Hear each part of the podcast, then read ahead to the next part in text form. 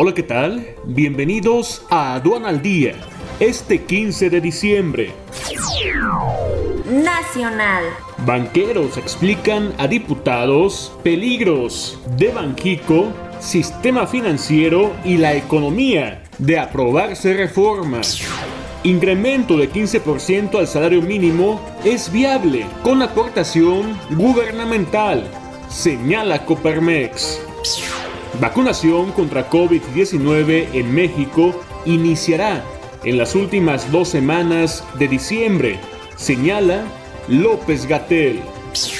México con 114.298 decesos a causa de COVID-19 y 1.255.974 casos confirmados.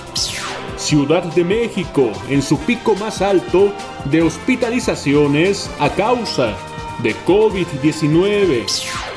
Corredor ferroviario y marítimo Temec contempla inversión de 1.600 millones de dólares.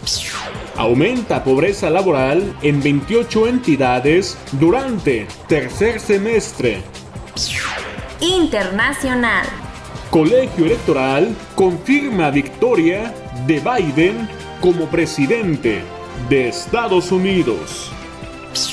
Quédate en casa y actualízate con el curso especializado Tramitología Aduanera este 18 y 19 de diciembre. Conoce todos los detalles e inscríbete ya en sencomex.com. al día.